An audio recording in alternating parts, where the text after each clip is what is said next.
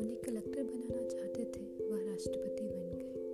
यानी, कुछ भी उनकी मर्ज़ी का नहीं हुआ, ना ही उनके पिता की मर्ज़ी का।